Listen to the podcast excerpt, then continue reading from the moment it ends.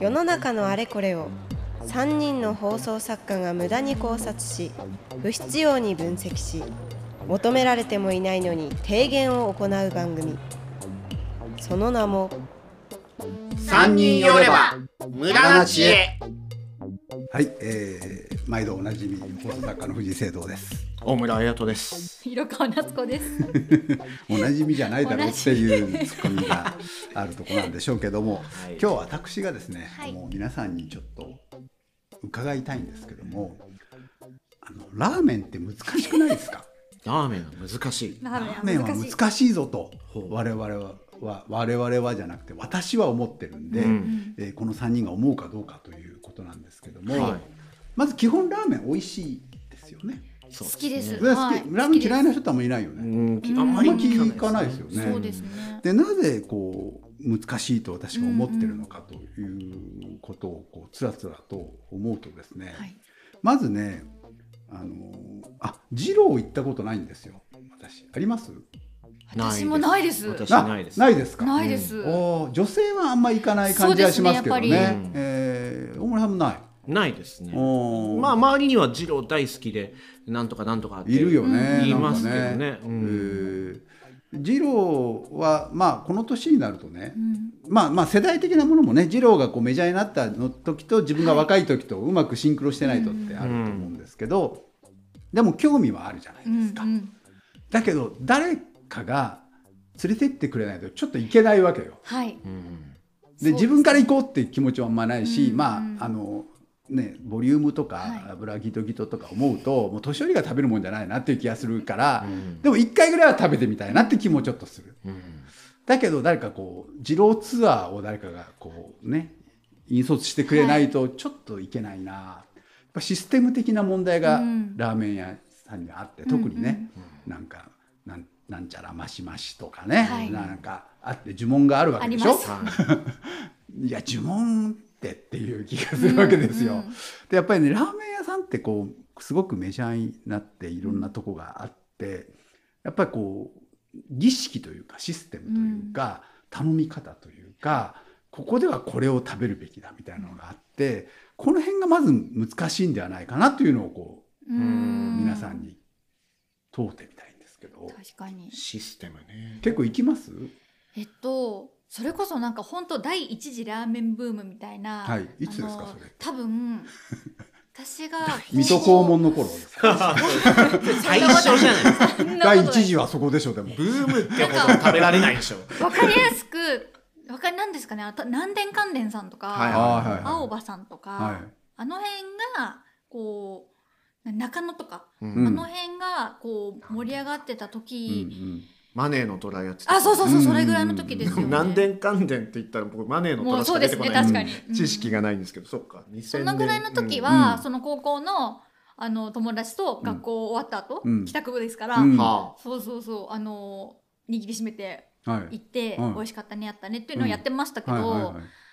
でもなんか今その生徒さんのお話を受けて、うん。自分でラーメンってどういう難しさがあるんだろうって考えた時に、本来ラーメン屋さんってうん。ファって入って、うん。これ食べるって言って、うん。じゃあ大将よろしくねみたいな感じで食べて帰ってくるっていう気楽さがあったものが、そのやっぱ頼み方のシステムによって、その店構えはフランクだし、うん。そのファーストフード感っていうのがあるんだけど、やってることとかは、うん。なんかすごい高級料亭ってやってること一緒だなと思ってその一元さんに対しての感じとか、うん。あの辺は確かに難しそうっていうのを、うん。そこのこうなんていうんですかねギャップみたいなのをすごい感じるなっていうのは思います。やっぱり思いますか。へうん。え大村さんは？行く？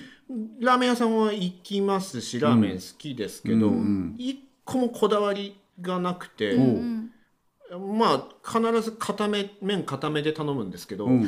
まあ、その理由は早く出るからっていう。なるほど。それが美味しい食べるの時間かかるじゃないですか絶対。うん。まあでも固めで早く出てきて、でえーもう一回揚げ玉あ替え玉だ替え玉。かまあ揚げ玉って言っちゃうぐらいそんなに思い出がないんですよそんなに食べてないからわかるよ。替え玉でまた固めで頼んで、あいっぱい早く食べたなって思って出るのが好きなのと、あと近所にいくつかラーメン店があるんで、うん。そこには行きますけど、うん。うーんまあそう嫌いな人いないよねって聖堂さん言いましたけど、うん。そうなんですよ。まずいラーメンでなければ、うん。僕は何でもよくて周りは結構ラーメン好きで、うん。あそこはこうだよね。そうそう。ここはこうなんだよねって話をその二郎でもなんとか店がどうのって言うじゃないですか。うん。そうなんですよ、うこうそれこそ高校生の時も、はい。あの学校の前にラーメン屋さんあってみんなその校門乗り越えて昼食べに行ったり、学食あんのに、食べに行ったりするぐらいだったり、うん。えーあそこ今度できたから行こうぜって言ってる高校生いたり、バンドの練習終わった後に行こうよって言って連れてかれて、うん。ボクサーの畠山に似てるなこの店主の人はっていうラーメン屋さんで、えー食べたりっていう思い出思い出はあるんですよ、ただ味の思い出は何もない。でまあ美味しかったは美味しかった。その場も楽しかった、うんっていうものでうん。こだわりはあんまないんだね。ないですね。でこだわる人がすごくやっぱりいて、うん。まあこういう言い方するとあれですけど、ちょっとうざったいじゃないですか。いやーこれがまたね ね。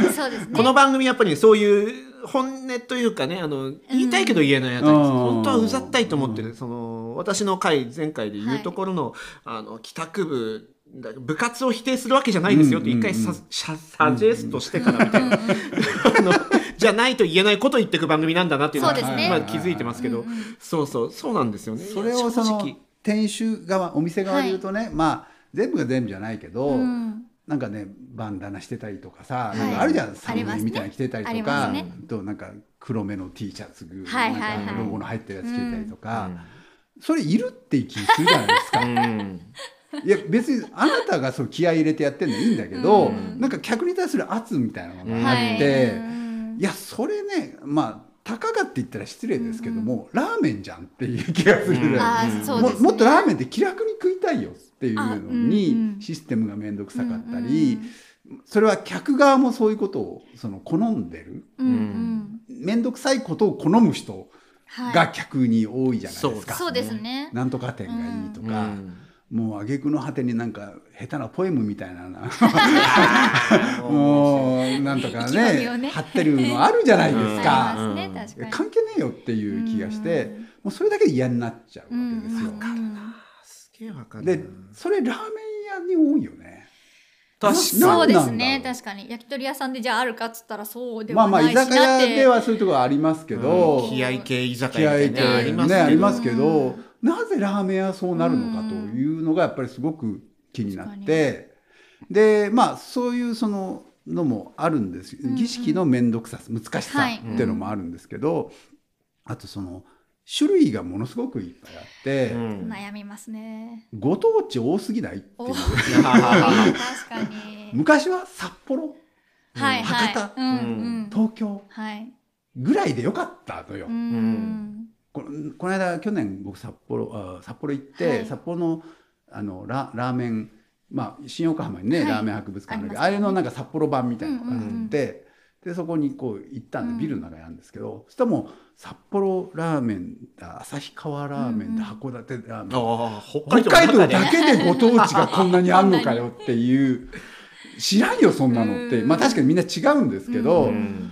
いやって思うし、うんまあ、北方ラーメンとか言われたらあ北方なとか、うん。はいはい。なんとか佐野ラーメン佐野なとかうん。思うじゃん、なんか、尾道ラーメン、あ尾道なんかあるらしいね、うん。徳島ラーメン。徳島って何、とかいよいよなんかうどんの近くになってきたなみたいな。そうですね。倉吉なんとか牛油なんとか。え何それって。倉吉どこにあるかもよくわからないのにっていう。ご当地が多すぎて、うんもう学ばなきゃいけないことがいっぱいある。確かに。熊本もある和歌熊山本もある。もある。そうあるある、うん。和歌山もあるね。でそれぞれその昔はね味噌醤油塩ぐらい覚えたらよかったですよ。ね。まあ豚骨ぐらいですか、もうなんとか背脂とか魚介はい。とか、魚介もサバ節がとかはいはい。言われて、へ顎がどうだえとか思って。もうねなんだろう。あの単語帳作って覚えなきゃいけないぐらいな感じなわけですよ。でそこまでやる必要があるのかっていうのがすごくすごくとハードルを高くして。る。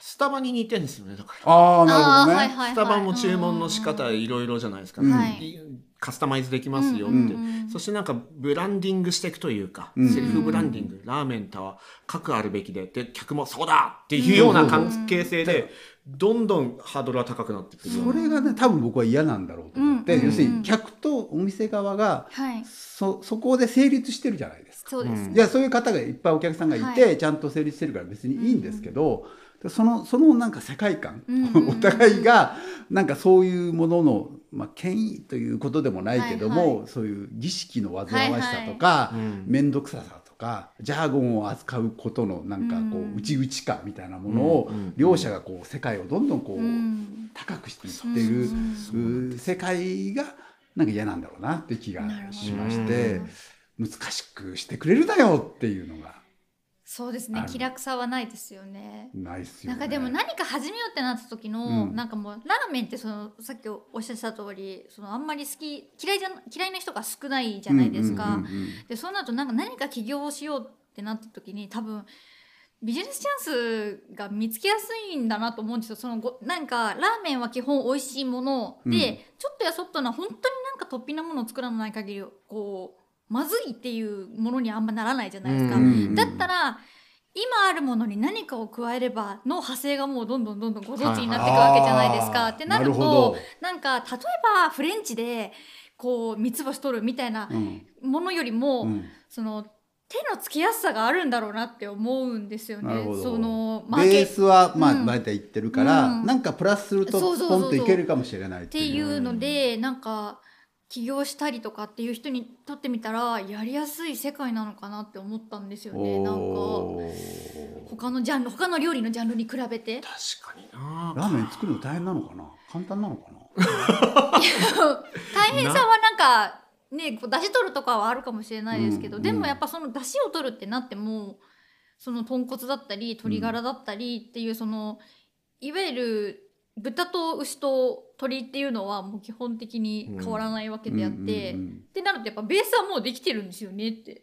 それを流用してるっていう,、そこに全くその3つを使わないでってなってくるとまた話は別なんでしょうけど、うんうんうん。基本的なお店は絶対どこかに属してることがほとんどじゃないですか。そうだよね。シェア的には。うん。ってなったらなんかそのご当地が増えてた理由っていうのもまさになんだろうなと思ってその差別化というかこうあのー特殊性を持ちやす持たせやすいんだろうなってこいうのは。のこの土地だから、うん。例えば海沿いだから、うん。魚介を使いましたよと使うとか。かそういうことね。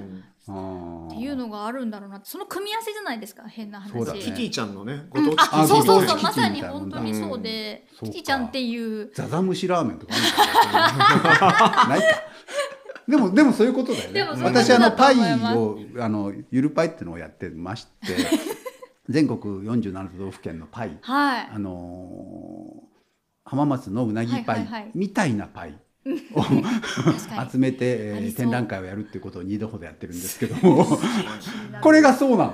あはいはいはい、はい、パイ生地ってのはもう決まりであるじゃない、ね。小麦粉の決まりで,、うんうんうんでそこにご当地の何を乗っけるか、はいはい。伊勢はみみ、えー伊勢エビパイ、はい。三重県はあるしにありますね、えー仙台は牛タンパイがあありまるしって、すね。うんうん発想はそれかもしれないね。ラーメンの基本はもうあるんだよ。と、うんでそこにご当地の何かを乗っけるということだから、うん。ご当地ラーメンがどんどん増える増えるっていう感じなんだと思うんですよね。根本的な新しさはね出せないないじゃないですか。のでそうだよね。あるとして大胆なバリエーションがあるだけなんで、そうか。それはじゃあ僕はもう一つ考えてたあの、難しい点のもう一個に絡んでくるなと今聞いてて思ったんですけど、であの値段が高くないかっていうのがちょっとあって、そうですね。うん。わかります。今いくらぐらい？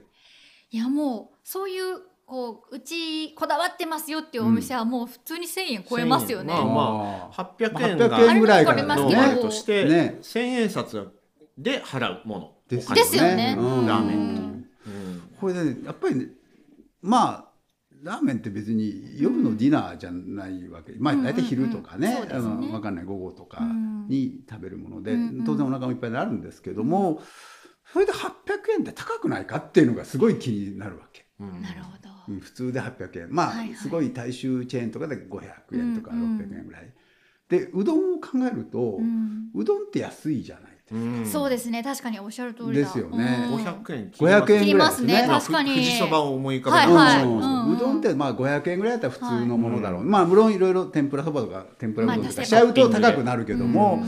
でもでもそれで比べるとラーメンと800円ぐらいだよなうん。と、まあ乗っけると1,000円ぐらいになるよなっていう、でこれもねちょっとねなんかハードルが高いなって気がするわけ、うんうんもう今今時ほら500円でワンコインでランチがある時代ですよ。すね。当とかも。うん。そうですよ。そんな中で800円を取るってどういうことよ。1,000円を取るってどういうことよとか。